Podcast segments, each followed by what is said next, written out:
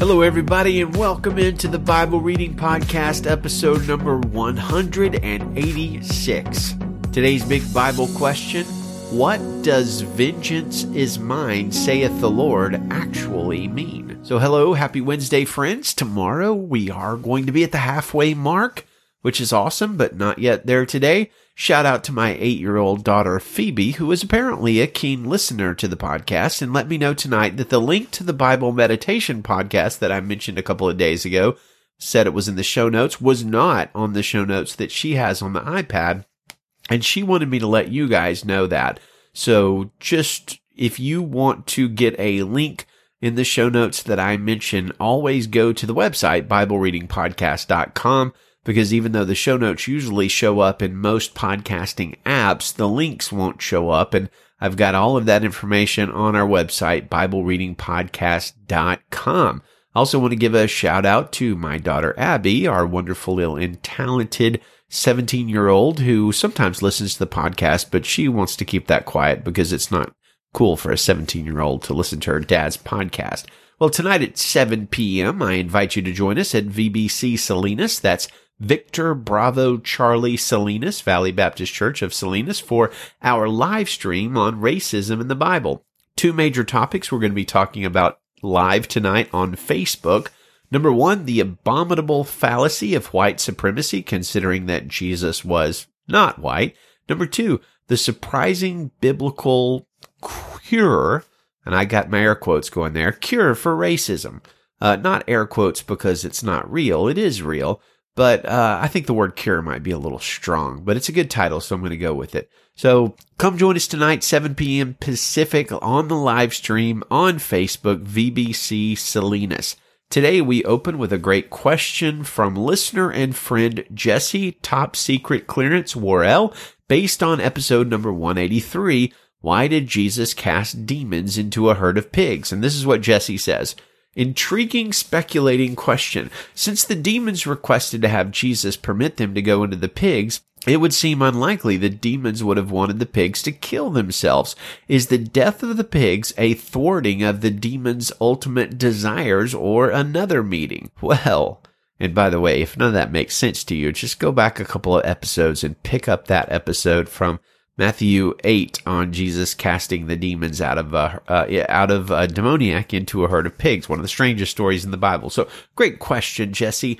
I have an awful lot of questions about that entire episode in Matthew 8, and your question is one of the top ones I have. What point did the pigs serve? Why did Jesus grant their request knowing that it would probably kill all of the pigs? I've read some pretty uh, out there answers to those kind of questions before, and some that make a little bit more sense. Um, some of the more out there questions, uh, answers to your question, basically allegorize the whole passage and don't really uh, view it as a uh, a literal happening, but as something with lots of symbolic meaning. I don't really uh, ascribe to that theory.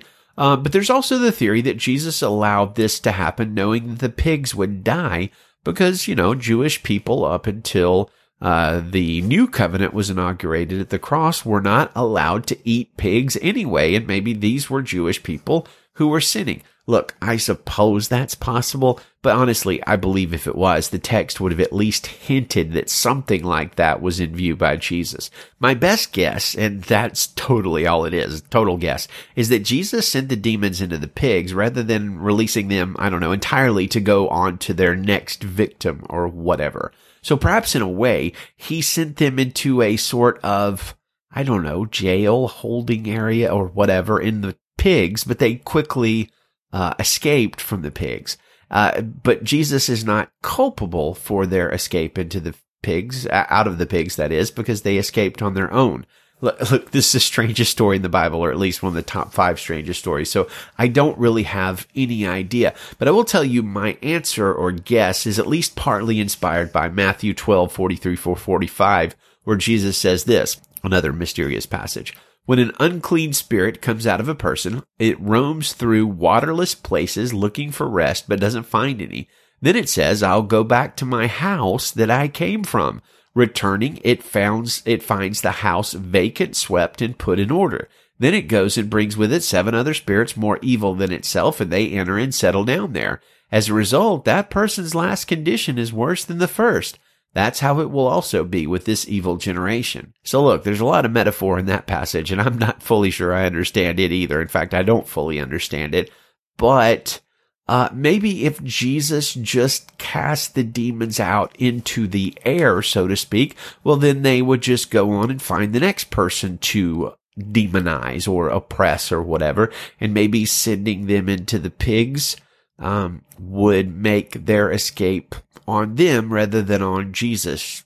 I look, I don't know. It boggles the mind. Uh, but I guarantee you, uh, that's going to be one of my big questions if there's a question and answer hub in heaven for all of the things you're curious about on earth. Cause I've got about 25,412 of those kind of questions. Uh, if anybody has any thoughts on that question, uh, I think I need to do a little bit more research on it, but it's intriguing and I'm going to definitely be reading up a little bit on it. So is Jesus here speaking in the Matthew 12 passage of people as places with water that a demon could rest in? If he'd simply sent the demons out of that man, would they have been free to immediately enter another man? I, I don't know. As you can see, I have really have no idea how these things work relative to the spirit slash demon realm. No idea, but I'm as curious as you are. So today's Bible readings include Joshua 3, Psalm 126, 127, and 128, Isaiah 63, and Matthew 11. Our focus passage is Isaiah 63, and buckle in because it's going to be a bumpy ride. We're going to talk about bloody judgment today. No, I'm not using the mild English epithet, but I am referring to the second coming of the servant of the Lord, aka Jesus, and how well, bloody it is going to be. Now, when I say second coming, I realize that bloody is the last adjective that you'd expect me to use, but as we will see in the word, it is surprisingly on point. So let's read Isaiah 63. Well, actually, eh, let's not do it. Let's read Revelation 19 first, at least a portion of it, because honestly, it's going to help us understand Isaiah 63 even better. So Revelation 19, 11 through 16 says this, I saw heaven opened, and there was a white horse. Its rider is called Faithful and True, and with justice he judges and makes war. His eyes were like a fiery flame, and many crowns were on his head. He had a name written that no one knows except himself. He wore a robe dipped in blood, and his name is called the Word of God. The armies that were in heaven followed him on white horses wearing white, pure linen. A sharp sword came from his mouth so that he might strike the nations with it. He will rule them with an iron rod. He will also trample the winepress of the fierce anger of God the Almighty. And he has a name written on his robe and on his thigh, King of Kings and Lord of Lords. So this rider on the white horse is very obviously Jesus. And this passage is important to read before we read Isaiah 63 because we see here that Jesus is coming back on a war horse with a sword coming out of his mouth. And the sword is for striking the nations. He's also going to trample the winepress of the fierce anger of God. And that's pretty darn intense. Jesus is not coming back the second time, meek and lowly to be born in a manger. He is coming back as a mighty warrior with his robe dipped in blood. Now, why is it dipped in blood? When I first read this years ago, I just kind of connected that to the crucifixion that maybe it was symbolizing the fact that he had died for us and his blood was still on his robe. Well, as it turns out, that's uh, wrong. That's not why his robe is dipped in blood. Let's read Isaiah 63 and we will find out why his robe is dipped in blood. And Isaiah 63 verse 1, by the way, this is a dialogue. Uh, it's, it's the writer, uh, asking the writer, the writer of Isaiah 63 asking the writer, R-I-D-E-R, on the white horse, who he is and why he's coming. So here it is. Who is this coming from Edom? in crimson stained garments from the, this one who is splendid in his apparel, striding in his formidable might? The answer, it is I, proclaiming vindication, powerful to save. The question, why are your clothes red and your garments like one who treads a winepress? The answer, I trampled the winepress alone and no one from the nations was with me. I trampled them in my anger and ground them underfoot in my fury. Their blood, their blood spattered my garments and all my clothes were stained. For I planned the day of vengeance and the year of my redemption came. I looked, but there was no one to help, and I was amazed that no one assisted. So my arm accomplished victory for me, and my wrath assisted me. I crushed nations in my anger. I made them drunk with my wrath and poured out their blood on the ground. Wow. Well, let's keep reading. I will make known the Lord's faithful love and the Lord's praiseworthy acts because of all the Lord has done for us, even the many good things he has done for the house of Israel, which he did for them based on his compassion and the abundance of his faithful love. He said, These are indeed my people, children who will not be disloyal, and he became their savior. In all their suffering, he suffered, and the angel of his presence saved them. He redeemed them because of his love and compassion. He lifted them up and carried them all the days of the past. But they rebelled and grieved his Holy Spirit, so he became their enemy and fought against him. Then he remembered the days of the past, the days of Moses and his people. Where is he who brought them out of the sea with the shepherds of his flock? Where is he who put his Holy Spirit among the flock? He made his glorious strength available at the right hand of Moses, divided the water before them to make an eternal name for himself, and led them through the depths like a horse in the wilderness so that they did not stumble. Like cattle that go down into the valley, the Spirit of the Lord gave them rest. You led your people this way to make a glorious name for yourself. Look down from heaven and see from your lofty home, holy and beautiful. Where is your zeal and your might? Your yearning and your compassion are withheld from me. Yet you are our Father. Even though Abraham does not know us and Israel does not recognize us, you, Lord, are our Father. Your name is our Redeemer from ancient times. Why, Lord, do you make us stray from your ways? You harden our hearts so we do not fear you. Return because of your servants, the tribes of your heritage. Your holy people had a possession for a little while but our enemies have trampled down your sanctuary. We have become like those you never ruled, like those who do not bear your name. So, going back to the first part of Isaiah 63, Jesus is coming back and will trample down his enemies, who, according to Revelation, will actually be arrayed in some sort of battle formation to meet and fight him upon his second coming. It will be bloody it will be insanely violent. In fact, so violent that Revelation 14 verse 19 and 20 says this, the angel swung his sickle at the earth and gathered the grapes from the vineyard of the earth, and he threw them into the great winepress of God's wrath. Then the press was trampled outside the city, and blood flowed out of the press up to the horses' bridles for about a 180 miles.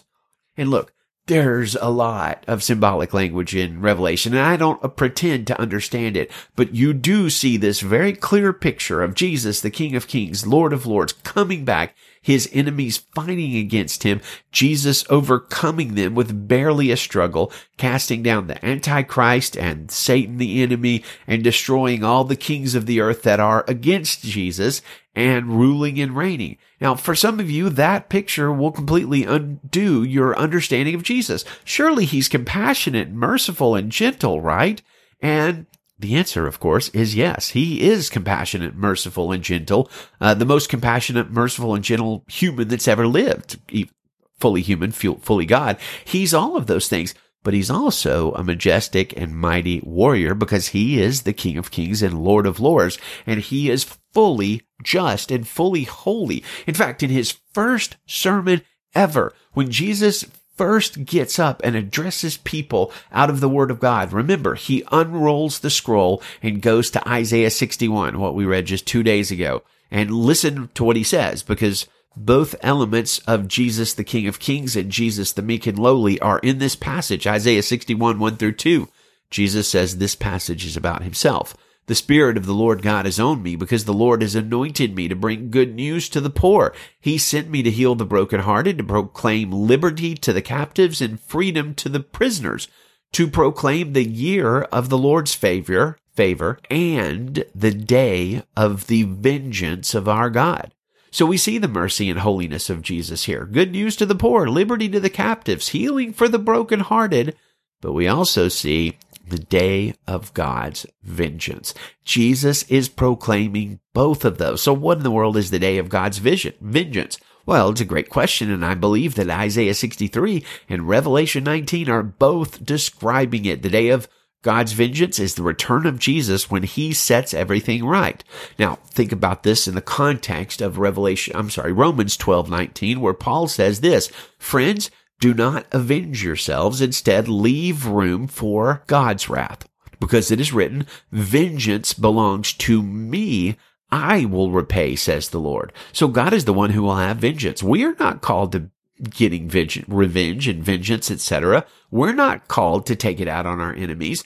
Jesus, looking forward to his return, describes that day as a quote, day of vengeance in Luke 21 verses 21 and 22. He says, those in Judea must flee to the mountains. Those inside the city must leave it. And those who are in the country must not in- enter it because these are days of vengeance to fulfill all the things that are written. Jeremiah the prophet also looks forward in Jeremiah 46:10 and sees that day. He says that day belongs to the Lord, the God of armies, a day of vengeance to avenge himself against his adversaries. The sword will devour and be satisfied. It will drink its fill of their blood because it will be a sacrifice to the Lord, the God of armies in the northern land by the Euphrates rivers. The prophet Joel famously calls this day of vengeance, this second coming, this end of history, this end of all days, he calls it the great and terrible day of the Lord. So Joel 2, 30 and 31 says, I will display wonders in the heaven and on the earth, blood, fire, columns of smoke. The sun will be turned to darkness and the moon to blood before the great and terrible day of the Lord comes. Then everyone who calls on the name of the Lord will be saved, for there will be an escape for those on Mount Zion and in Jerusalem, as the Lord promised among the survivors the Lord calls. So the book of Revelation then sort of unpacks the fullness, or at least more of the fullness of what is coming during these days that the prophets looked forward to and saw the return of the Messiah. It will be a beautiful and great day because all the people of God will be delivered, saved, healed, and prepared for eternal life in the presence of Jesus with no pain, suffering, or trouble. It will be terrible because it will also be a day of judgment when those who are enemies of God and the wicked will be judged. Now, some of you might be thinking, well, that hardly sounds fair. Sure is a great privilege for those who are friends of God and a terrible day for the enemies of God. And you've got it right. You've got it absolutely right.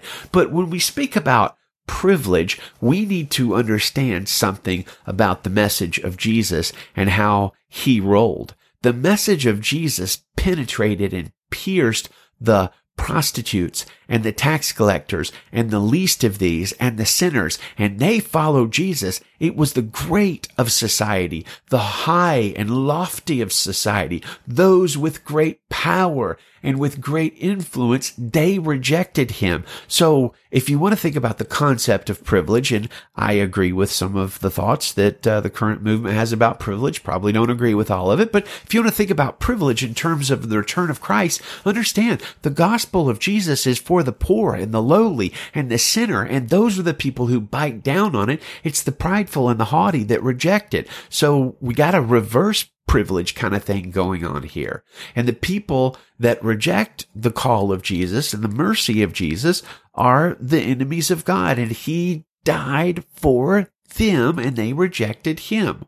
So Revelation 19, 1 and 2 sort of uh, reflects the reality of those last days pretty well when it says, Hallelujah. Salvation, glory, and power belong to our God because his judgments are true and righteous because he has judged the notorious prostitute. We talked about her, the, the uh, prostitute of Babylon from a few episodes ago. He has judged the notorious prostitute who corrupted the whole earth with her sexual immorality, and he has avenged the blood of his servants that was on her hands. So that's what's coming. He's going to have vengeance for all of the evil that has been done from people who do not turn and seek forgiveness and transformation and salvation from Jesus. So let's close with the fullness of the Christian ethic that you and I are called to, the turn the other cheek ethic, the pray for those who persecute you ethic, the love your enemy ethic, the upside down way of the world ethic that Jesus calls us to. Let's focus on that going back to Romans 12, 19 and 20, remembering that we are not the judge. We are not the avenger of wrongdoing. We are not the agents of vengeance and justice because those things belong to God. We're ministers of his mercy, love, grace, truth, and kindness. And Paul says, Romans 12, 19 and 20, Friends, do not avenge yourselves. Instead, leave room for God's wrath because it is written, Vengeance belongs to me. I will repay, says the Lord.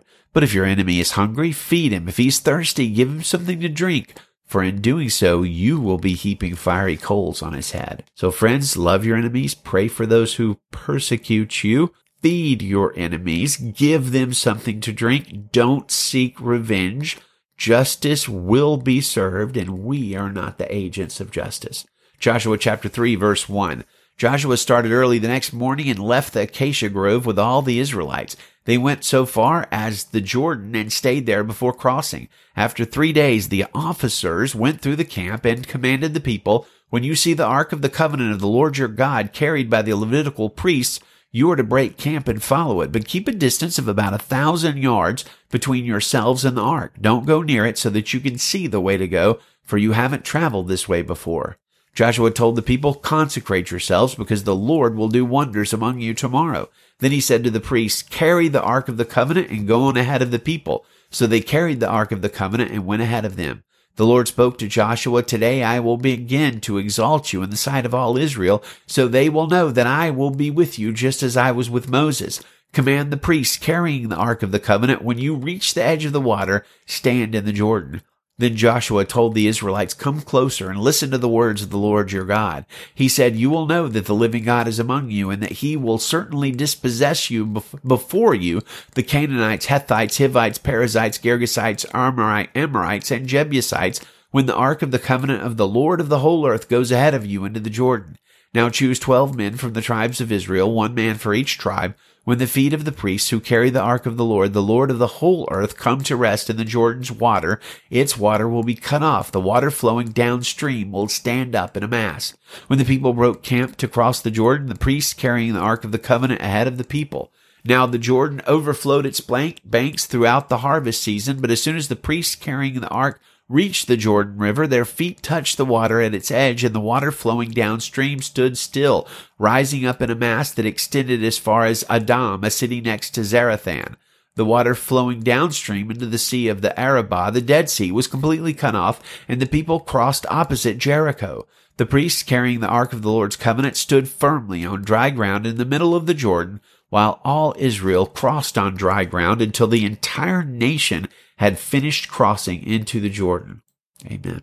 Psalm chapter 126 verse 1. When the Lord restored the fortunes of Zion, we were like those who dream. Our mouths were filled with laughter then, and our tongues with shouts of joy. Then they said among the nations, The Lord has done great things for them. The Lord had done great things for us. We were joyful. Restore our fortunes, Lord, like watercress courses in the Negev. Those who sow in tears will reap with shouts of joy. Though one goes along weeping, carrying the bag of seed, he will surely come back with shouts of joy, carrying his sheaves. Psalm 127 verse 1.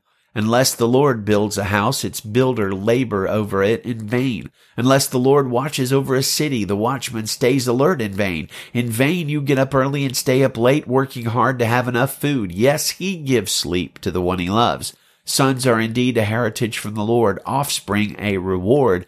Like arrows in the hand of a warrior are the sons born in one's youth. Happy is the man who has filled his quiver with them. They will never be put to shame when they speak with their enemies at the city gate. Psalm 128. How happy is everyone who fears the Lord, who walks in his ways. You will surely eat what your hands have worked for. You will be happy and it will go well for you. Your wife will be like a fruitful vine within your house, your children like young olive trees around your table.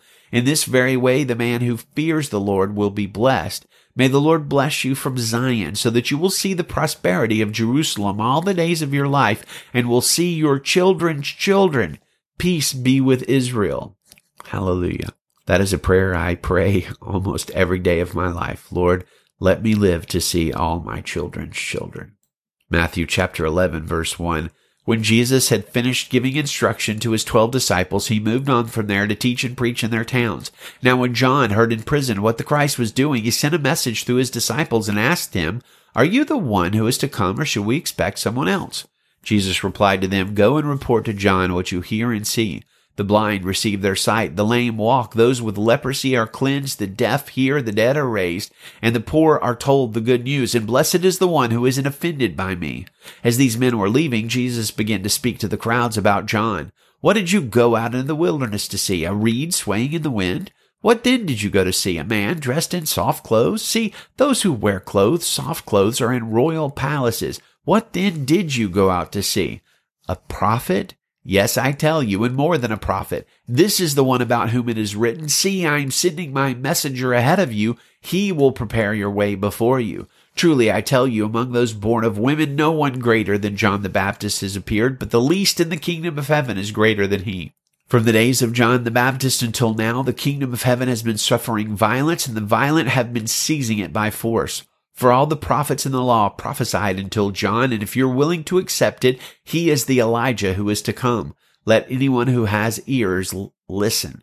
To what should I compare this generation? It's like children sitting in the marketplaces who call out to other children, We played the flute for you, but you didn't dance. We sang a lament, but you didn't mourn. For John came neither eating nor drinking, and they say, He has a demon. The Son of Man came eating and drinking, and they say, Look, a glutton and a drunkard, a friend of tax collectors and sinners. Yet wisdom is vindicated by her deeds. Then he proceeded to denounce the towns where most of his miracles were done because they did not repent. Woe to you, Chorazin! Woe to you, Bethsaida! For if the miracles that were done in you had been done in Tyre and Sidon, they would have repented in sackcloth and ashes long ago.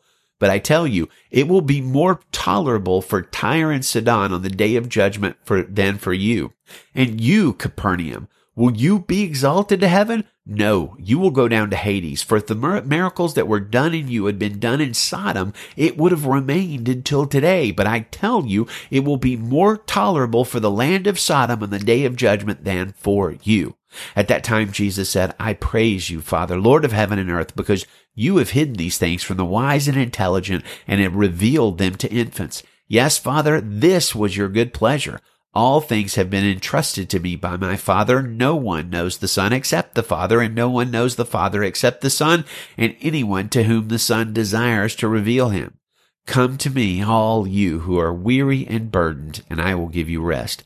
Take up my yoke and learn from me, because I am lowly and humble in heart, and you will find rest for your souls. For my yoke is easy and my burden is light. Amen. Thank you, Jesus, that your yoke is indeed easy and your burden is light. Give us rest, Lord, as we are surrounded by the fires of this coronavirus burning and false information and true information to the point where we can't know the difference between the two. We need you. Our eyes turn to you. Give us rest. Your people give us rest and protection in this darkest of hours. Raise up your people as lights in a dark world, Lord. Shine your light through us as jars of clay, inadequate to hold the light of the universe, but you have called us lights. Blessed be your name. Good day, friends, and Godspeed.